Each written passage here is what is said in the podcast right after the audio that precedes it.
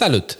Bun găsit la Yes You Can, un podcast despre voluntariat, CSR și tot ceea ce înseamnă mediul ONG.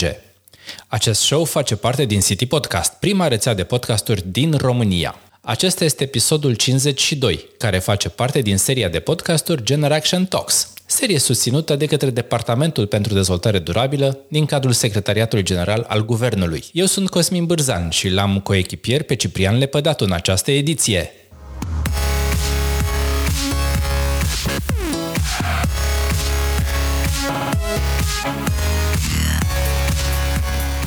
Astăzi avem invitată pe Dana Papadima, care este uh, director educațional la Evanor College și om cu state vechi între ale educației și, aș zice eu, fără, uh, fără să-mi fie teamă că greșesc, un uh, profesionist în zona de educație. Bun venit, Dana! Păi bine v-am găsit pe amândoi și pe restul care sper să fie atrași de ce urmează să vorbim, să depănăm acum. Mulțumesc de apreciere, ele se datorează în primul rând timpului care a acoperit câteva etape ale vârstei cu întâlniri cu educația. Da. Care întâlnire cu educația când a început și cum uh, a fost această alipire? Uh, a început oribil. În sensul că eu fiind uh, acum o mie de ani elev rebel, uh, mi-am dorit să fac orice altceva în viață decât să fiu profesoară sau educator în general. Uh, a continuat în facultate când am făcut stagiu de predat limba română prin diverse școli bucureștene, unde niște indivizi nu ne-au călăuzit și ne-au lăsat în ghearele copiilor ahtiați de plăcere. Nu știam ce să facem cu ei, nu știam să predăm dăm, nu știam niciun fel de metodă, rezultatul a fost catastrofal. Uh, din nou ne-a aruncat viața după facultate în stagiatura obligatorie, odată cu anul în care am absolvit s-au închis orașele mari și în ciuda mediilor astronomice ne-am trezit uh, parașutați în diverse colțuri. Eu am ajuns, fiind pe vremea aceea brașoveancă, la 50 de kilometri de Brașov, într-un sat 100% uh, maghiar, numit Cernatul de Sus, unde eram singura româncă. E clar că era nevoie să învăț maghiară ca să pot să-mi fac meseria și pot să spun acum, după atâta vreme, că cei trei ani de stagiatură au fost fabuloși. Am cunoscut o lume despre care se ziceau lucruri neadevărate, o lume foarte tolerantă, o lume iubitoare, o lume foarte gospodară. Și a, așa a început totul. Când vorbim despre educație în secolul 21, când vorbim despre România și dorința, cel puțin a prietenilor mei, de a avea copii mai buni, mai educați, măcar emoțional echilibrați, inclusiv uh, cu ajutor de la Sistemul Național de Educație sau de la școlile private. Uh, cum uh, se vede astăzi viitorul și prin prisma uh, trecutului, dar foarte mult prin prisma prezentului și nu mă refer aici la partea de pandemie, care a schimbat foarte multe. Vorbim acum despre concepte și despre cum văd elevii, cum se manifestă elevii față de educație astăzi în secolul 21. Uh-huh. Uh, da, generoasă sugestie.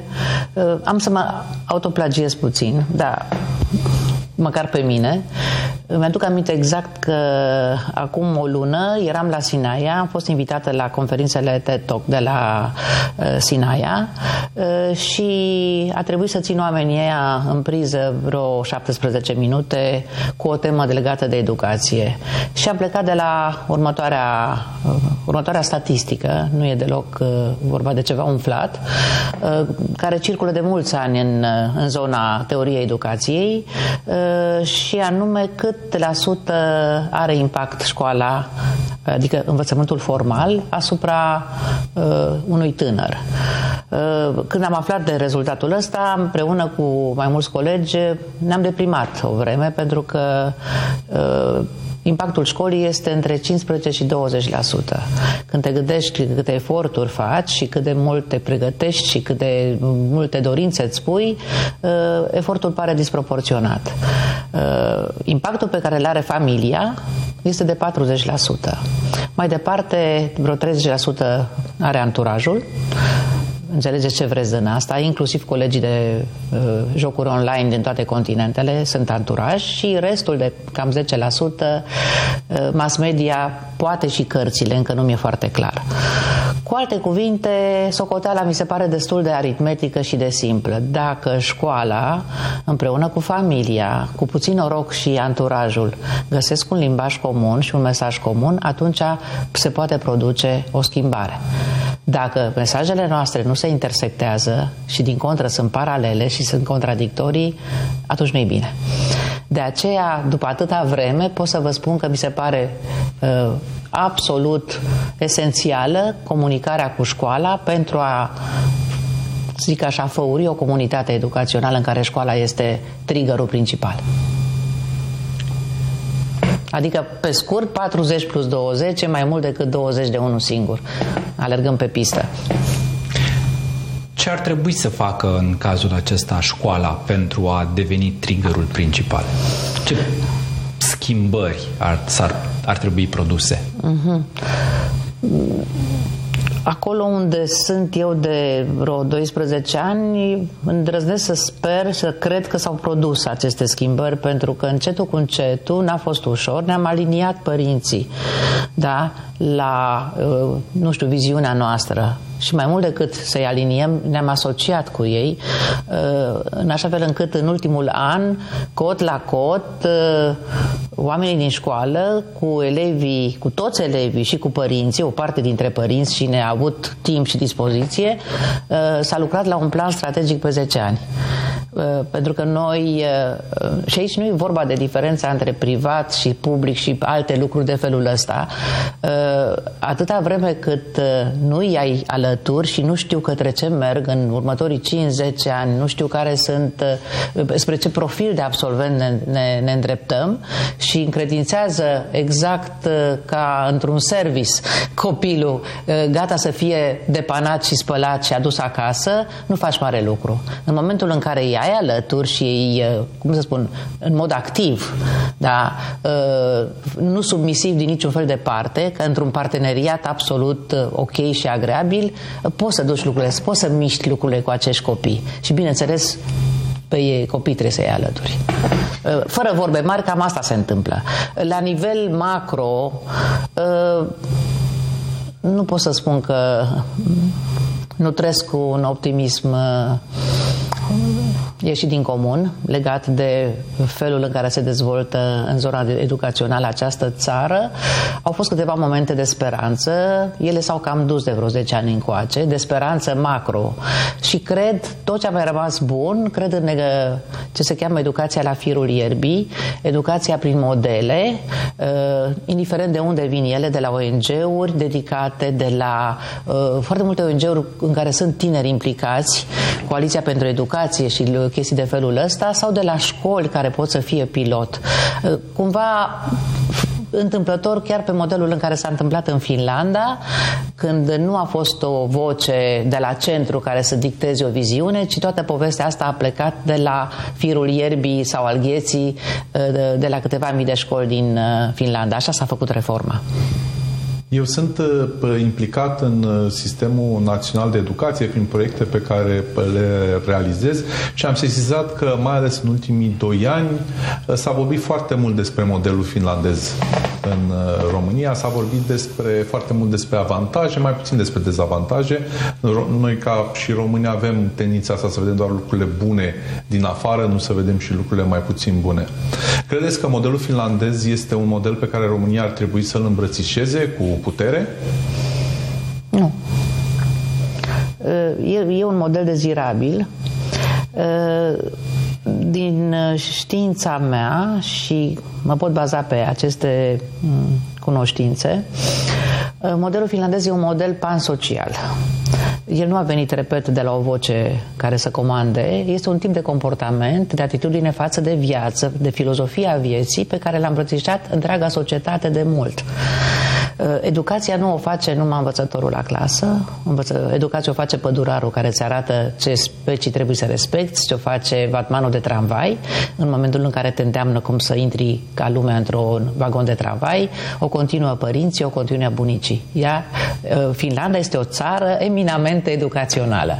Nu e un model perfect, dacă ar fi totul perfect, n-am avea la adolescenți cazuri grave de depresie și de alcoolism, la 14-15 ani, deci undeva el se întrerupe. Dar uh, ce am văzut și din ce am citit, uh, e un model dezirabil. Nu cred că, nu-l văd foarte tare potrivit pentru societatea românească în care nu văd o coerență socială foarte mare la nivelul instituțiilor, a semenilor, a celor mai nu știu, atomizate forme de instituție, nu, nu văd atâta, atâta coerență ca în țările din Extrem Orient și în Finlanda. Cu ani în urmă, pe vremea când uh, activai la editura Humanitas, ai uh, înființat departamentul educațional al editurii, care la un moment dat a devenit o editură de sine stătătoare, Humanitas Educațional. Uh, cum s-a întâmplat acest lucru și uh, te-ai ai considerat-o ca pe un, un pionierat? Era evident că era, dar uh, ca pe o provocare, ca pe o realizare? Uh, care a fost uh, mecanismul uh, existenței, începutului existenței acestei uh, edituri? Care a da, fost... Da, con- continui cu cuvântul pionierat, ceva ce îmi place foarte tare, da, să încep lucruri. Asta nu înseamnă că nu-mi place să le și termin, dar îmi place foarte mult să încep. Ce fac acum la școala asta a plecat dintr-un pionierat. Uh, mi-a plăcut foarte mult ideea, habar n-aveam despre ce este vorba. Uh, uh, Ocazia și nu cauza a fost proiectul Băncii Mondiale, care și-a propus uh, într-un, nu știu, un proiect de, de, de mare, nu știu, generozitate să ajute țările în curs de dezvoltare prin împrumuturi uh, extrem de, de fapt, extrem de benefice, uh, să dezvolte cartea școlară. Pe vremea aceea, prin 96-97, exista încă manual unic, făcut de editura didactică și pedagogică și niciun fel de alte încercări încercări de materiale complementare decât două, trei uh, veșnice teste pentru examene. Și atunci un grup de editori s-au gândit la să, să dezvolte linia asta uh, interesantă, uh, financiar generoasă uh, și cu foarte multe posibilități de, de a merge mai departe. Uh, am intrat și noi în povestea asta. Eu inițial eram uh, o orchestră, după care editura a crescut, s-a transformat într-o mini-corporație și timp de 10 ani am produs mândria mea personală alături de altele, cele mai, zic, revoluționare manuale, blamat uh, numite alternative, erau manuale pur și simplu și pentru câteva serii chiar sunt foarte mândră, pentru seriile de română, de istorie, de limba franceză, de geografie, adică în general humanities, că așa s-a întâmplat, cultură civică, da. Uh, odată cu anii 2000, industria asta a, a decăzut, uh, tot de la minister s-a tras povestea asta, editorii de manuale au fost considerați niște rechini capitaliști feroce ai uh, îmbogățirilor nemeritate. Vreau să vă spun că se muncește enorm pentru manual. Uh, și lucrurile au intrat în, uh, în decădere, finanțarea a fost din ce în ce mai precară și până la urmă multe dintre editurile prestigioase s-au, și-au schimbat domeniul. Humanitas Educațional s-a închis, dar mândria mea pe mai departe a fost că majoritatea majoritatea oamenilor pe care i-am format s-au mutat la o altă editură și fac treabă foarte bună în continuare. Manualul este o piatră foarte importantă pentru educație, pentru tot sistemul de educație și în special, așa cum am văzut-o eu, pentru uh, elev când dorește să repete. Uh, materia pe care o are de învățat sau și dorește să-și aducă aminte materia. Dar uh, în același timp sistemul uh, educațional are multe astfel de cărămizi la, la baza lui, unele mai noi, unele mai puțin noi, unele mai stabile, unele mai puțin stabile. Dacă că vorbim astăzi despre educație, despre educație despre de viitor, de, a viitorului, despre sustenabilitate și dezvoltare durabilă. Dacă ați avea o baghetă magică care ar avea puterea să schimbe trei elemente, să îmbunătățească trei elemente, să facă să dispară trei elemente ale Sistemului Național de Educație. Care ar fi acelea? Locul întâi profesorii, adică pregătirea profesorilor, specializarea acestei uh, categorii profesionale rămasă undeva între lumi, este, este vital. Și asta lăsând la o parte Finlanda și felul în care sunt valorizați profesorii în Finlanda sau în Extrem Orient și nu numai prin salarizare, ci prin recunoaștere socială, prin demnitatea meseriei. Aș face foarte mult, aș începe cu formarea de profesori. Pe toate, cu această meserie numit profesor, nu specialist în geografie care predă și care poate să aibă trei doctorate, dar nu are skillsurile respective.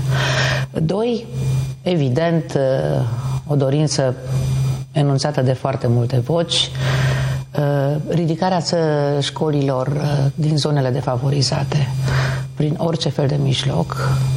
Exemplu, cum este Teacher for Romania și câteva alte entități de genul Salvați Copii și așa mai departe, a face foarte mult pentru că este de o nedreptate flagrantă uh, abandonul școlar, de lăsarea instituțiilor, lăsarea acestor copii în paragină, mai importantă sau mai gravă decât lăsarea școlilor în paragină. Sunt copii în zone defavorizate, în zone locuite de uh, uh oameni de etnie romă, copii spirit, copii foarte inteligenți, ca o inteligență nativă și rezolvă probleme care mie ca matur mi-ar da mult de furcă, sunt lăsați de izbeliște. Deci asta ar fi al doilea lucru, după ce avem profesori buni. Da, și trei, aș lucra foarte mult la o viziune națională în legătură cu profilul unui absolvent. Uh, noi ca țară, bine, lăsăm la parte că proiectul de țară pentru educație este enunțat o dată pe an și se schimbă cu fiecare ministru, m-aș gândi foarte mult ca țară, nu știu, cu o sumă de, nu știu, de oameni specializați, cu un an, doi de pregătire, la ce fel de absolvent îmi doresc. Dar ce trebuie să știe un tânăr la 18 ani sau ce trebuie să știe să facă? Sau cum să fie? O persoană de caracter, pe cultura asta de extracție umanistă, în care să creadă în bine, frumos și adevăr, un tehnician, un rezolvitor de probleme, un informatician, cum trebuie să arate el? Ce trebuie să știe? Uh, mie mi se pare că chestiile astea sunt lăsate la voia întâmplării și dacă avem un liceu bun, gen laser, ceva, ceva iese, dacă avem o școală nu știu de care, uh, ies copii la voia întâmplării. Deci, uh, astea sunt cele trei, ca să le rezum. Calitatea profesorilor, diminuarea diferențelor între școli bănoase și școli care nu prea mai există și profilul absolventului. Pentru a continua și a, așa, pune în punct pe ei, ce faceți pentru profesorii de la, din școala noastră? Cum uh, îi scoateți și îi puneți pe tapet, ca să spun așa, valorizați? Uh, da, uh, cred că ne reușește treaba asta. Ne reușit dintotdeauna cu orice fel de risc, uh, riscul de a avea program încărcat, destul de încărcat, pentru că orele trebuie pregătite. Cred foarte mult în întâlnirile de branșă, deci nu în ședințe, dar întâlnirile pe key stage, cum se cheamă, pe an de învățământ, întâlniri pe discipline, ce se cheamă catedrele, întâlniri în diversele structuri ale școlii. Întâlnirile astea nu sunt numai niște uh, întruniri uh, care pleacă de la o agendă, se termină într-o minută. Ele sunt, se discută foarte multă meserie. După aceea, cred foarte mult în formarea pe fiecare disciplină a profesorului. Sunt, noi suntem, ca să zic așa, pe jumătate internaționali. Uh, cursurile pe care, cu cost sau contra cost sau uh, unele gratuite pe care le oferă aceste entități numite, uh, nu știu, specializarea Cambridge, examenele respective, cursurile oferite de instituțiile internaționale din care facem parte, cum este BSO, British School Overseas, sunt excepționale. Ți-ar trebui două, trei vieți ca să poți să le faci cât mai multe și să te perfecționezi. Ce mai facem? Îi lăsăm să discute între ei. Intră la ore și nu... Intratul la oră nu înseamnă inspecție și nu înseamnă control, înseamnă să schimbi experiențe și metode. Ne preocupă foarte tare copiii și de foarte multe ori până și în pauză stăm de vorbă despre o situație, un caz fericit, nefericit și așa mai departe. Ne interesează foarte mult, se poartă acum cuvântul well-being. Mie nu spune mare lucru, pentru că pentru foarte mulți dintre noi well-being înseamnă să stau acasă, să fac ce vreau. Deci poate nu așa, ci mai degrabă starea lor de bine când sunt la școală, să aibă condiții bune, să fie bine remunerați, să aibă un transport asigurat, o școală luminoasă și resurse aproape nelimitate. Asta facem noi pentru profesori. Și elevii, în unde sunt, cum se integrează în această ecuație? Uh, am văzut... Sunt la din... mijlocul acestei piramide, nu, acestui triunghi, da, școala, mm-hmm. adică profesori uh, și părinți, ei sunt la mijloc, da. Sunt parte, să... partea interesantă a, a triunghiului. Vreau să remarc că am, am văzut uh, pe pagina ta de Facebook postări unde elevii sunt foarte bucuroși și pare așa o relație foarte armonioasă cu cadrele didactice. Care este secretul unei astfel de relații? Să, să știi care e media lucrurilor, să știi unde să te oprești și să știi de unde să pornești o relație.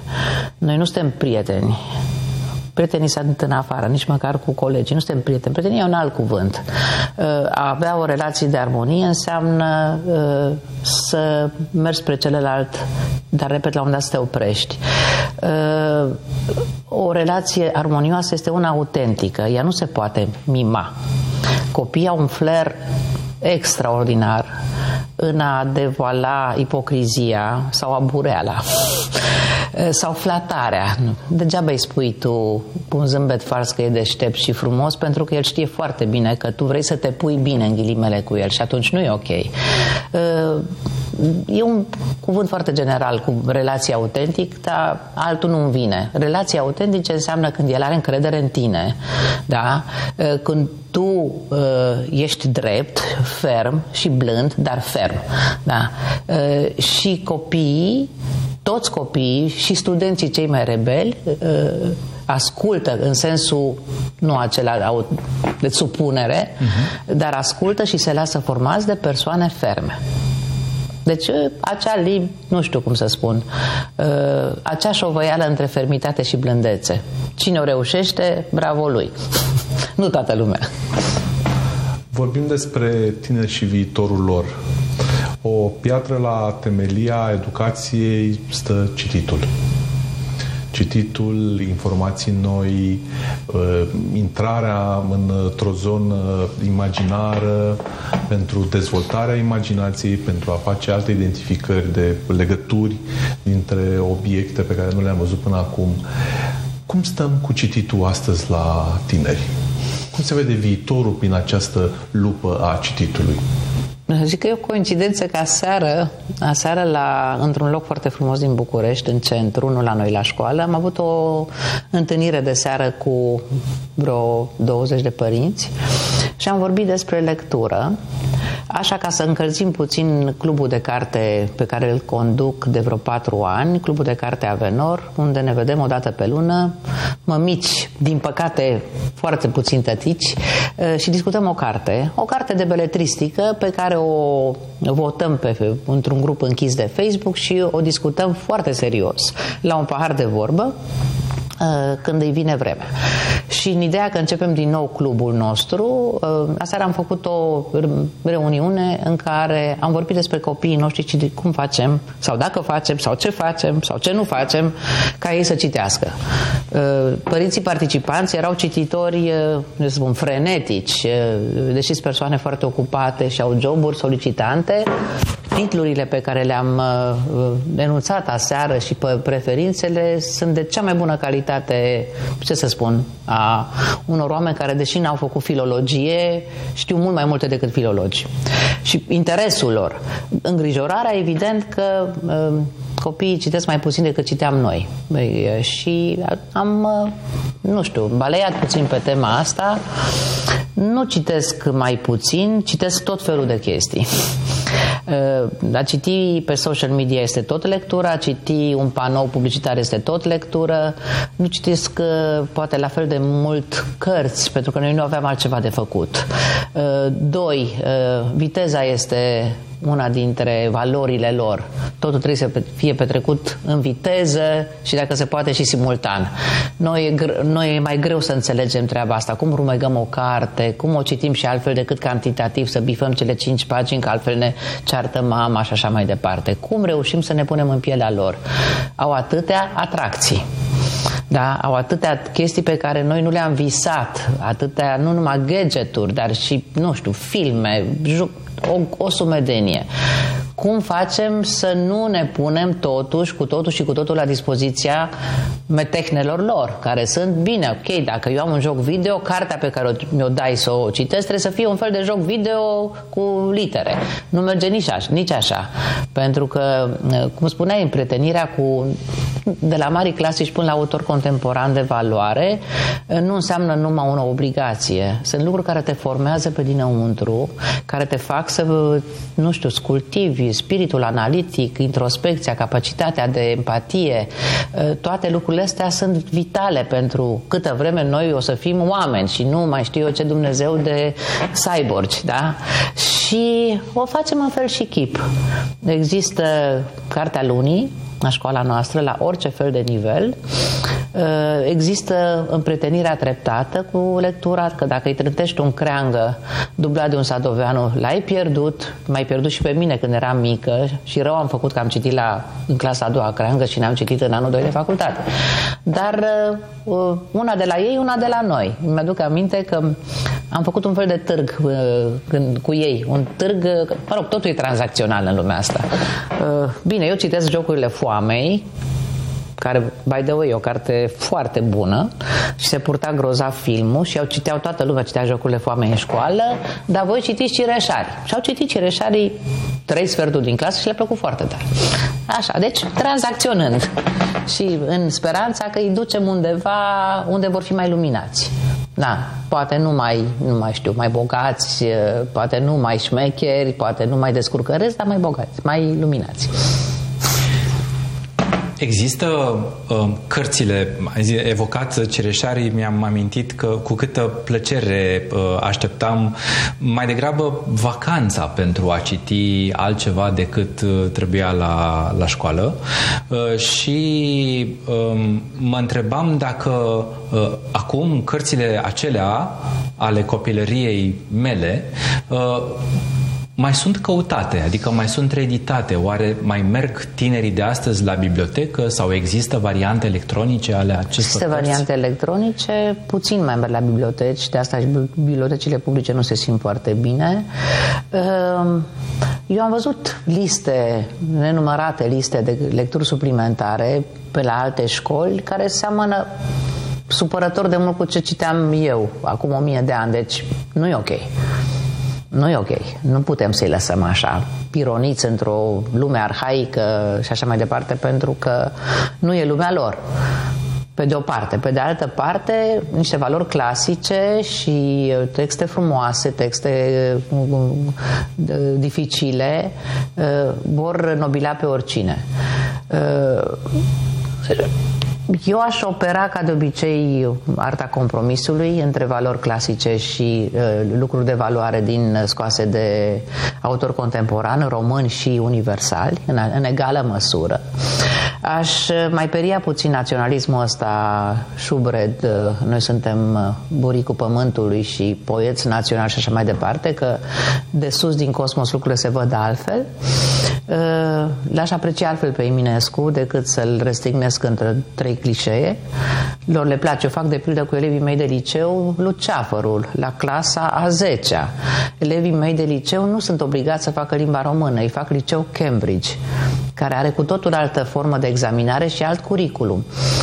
Ei fac limba română pentru că ei sunt români 90 și ceva la sută și atunci e păcat să nu știe câte ceva despre cultura lor identitară. Și vreau să spun că le place Eminescu, dar nu ajungem în analize stilistice subtile. Le place povestea, le place mesajul, le place filozofia din spate. Deci se poate. Când vorbim despre educație durabilă, vorbim despre partea de schimbări educaționale pentru comunitățile defavorizate, din punctul meu de vedere, în România nu sunt toate la țară, sunt multe și în oraș.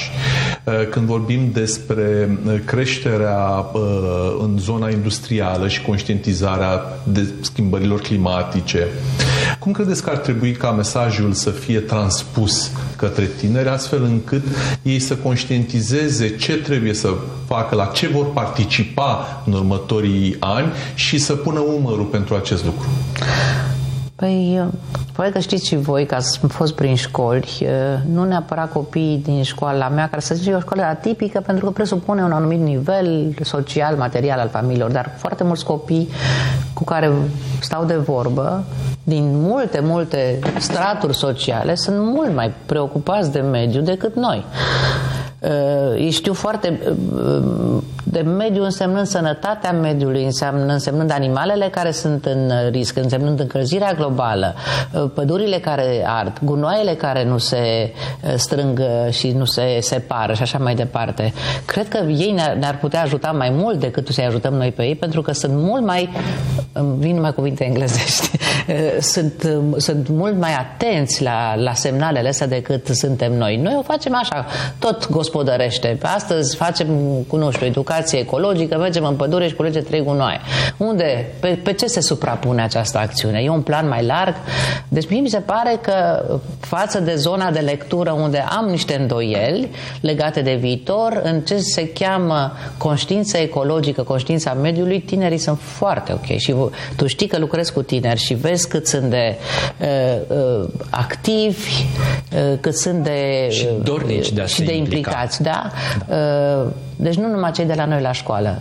Uh, sunt mult mai multe speranțe pentru copii și tineri decât pentru adulții de peste 20 și ceva de ani care știm și noi ce fac, că vedem cu ochiul liber. În această notă și pentru că ne apropiem de finalul întâlnirii noastre, ce le putem transmite uh, tinerilor pentru a fi implicați în uh, în activități care țin de, um, de um, cetățenie activă, de uh, a deveni uh, conștienți de uh, lumea în care trăiesc. Asta e tare greu. tare greu, că sună slogan. Uh, uh pentru că a fost azi mesajul, mesagerul, că așa a fost, a fost să fie, mesagerul echilibrului, le-aș pune tinerilor de orice fel de așa să țină un echilibru între chestiile faine pe care le-au învățat de la ei lor, de la școală, de la înaintași și chestiile pe care și le propun. Cu alte cuvinte, să fie foarte curajoși și foarte liberi, da? cu această încărcătură, cu acest bagaj care îți dă un, o cu totul altă pondere și o cu totul altă idee de libertate. Asta ar fi pentru mine, echilibru. Mulțumim, mulțumim, Dana, pentru prezență. Uh, în această notă și noi le transmitem spectatorilor noștri să fie parte a generației de acțiune. Pe curând!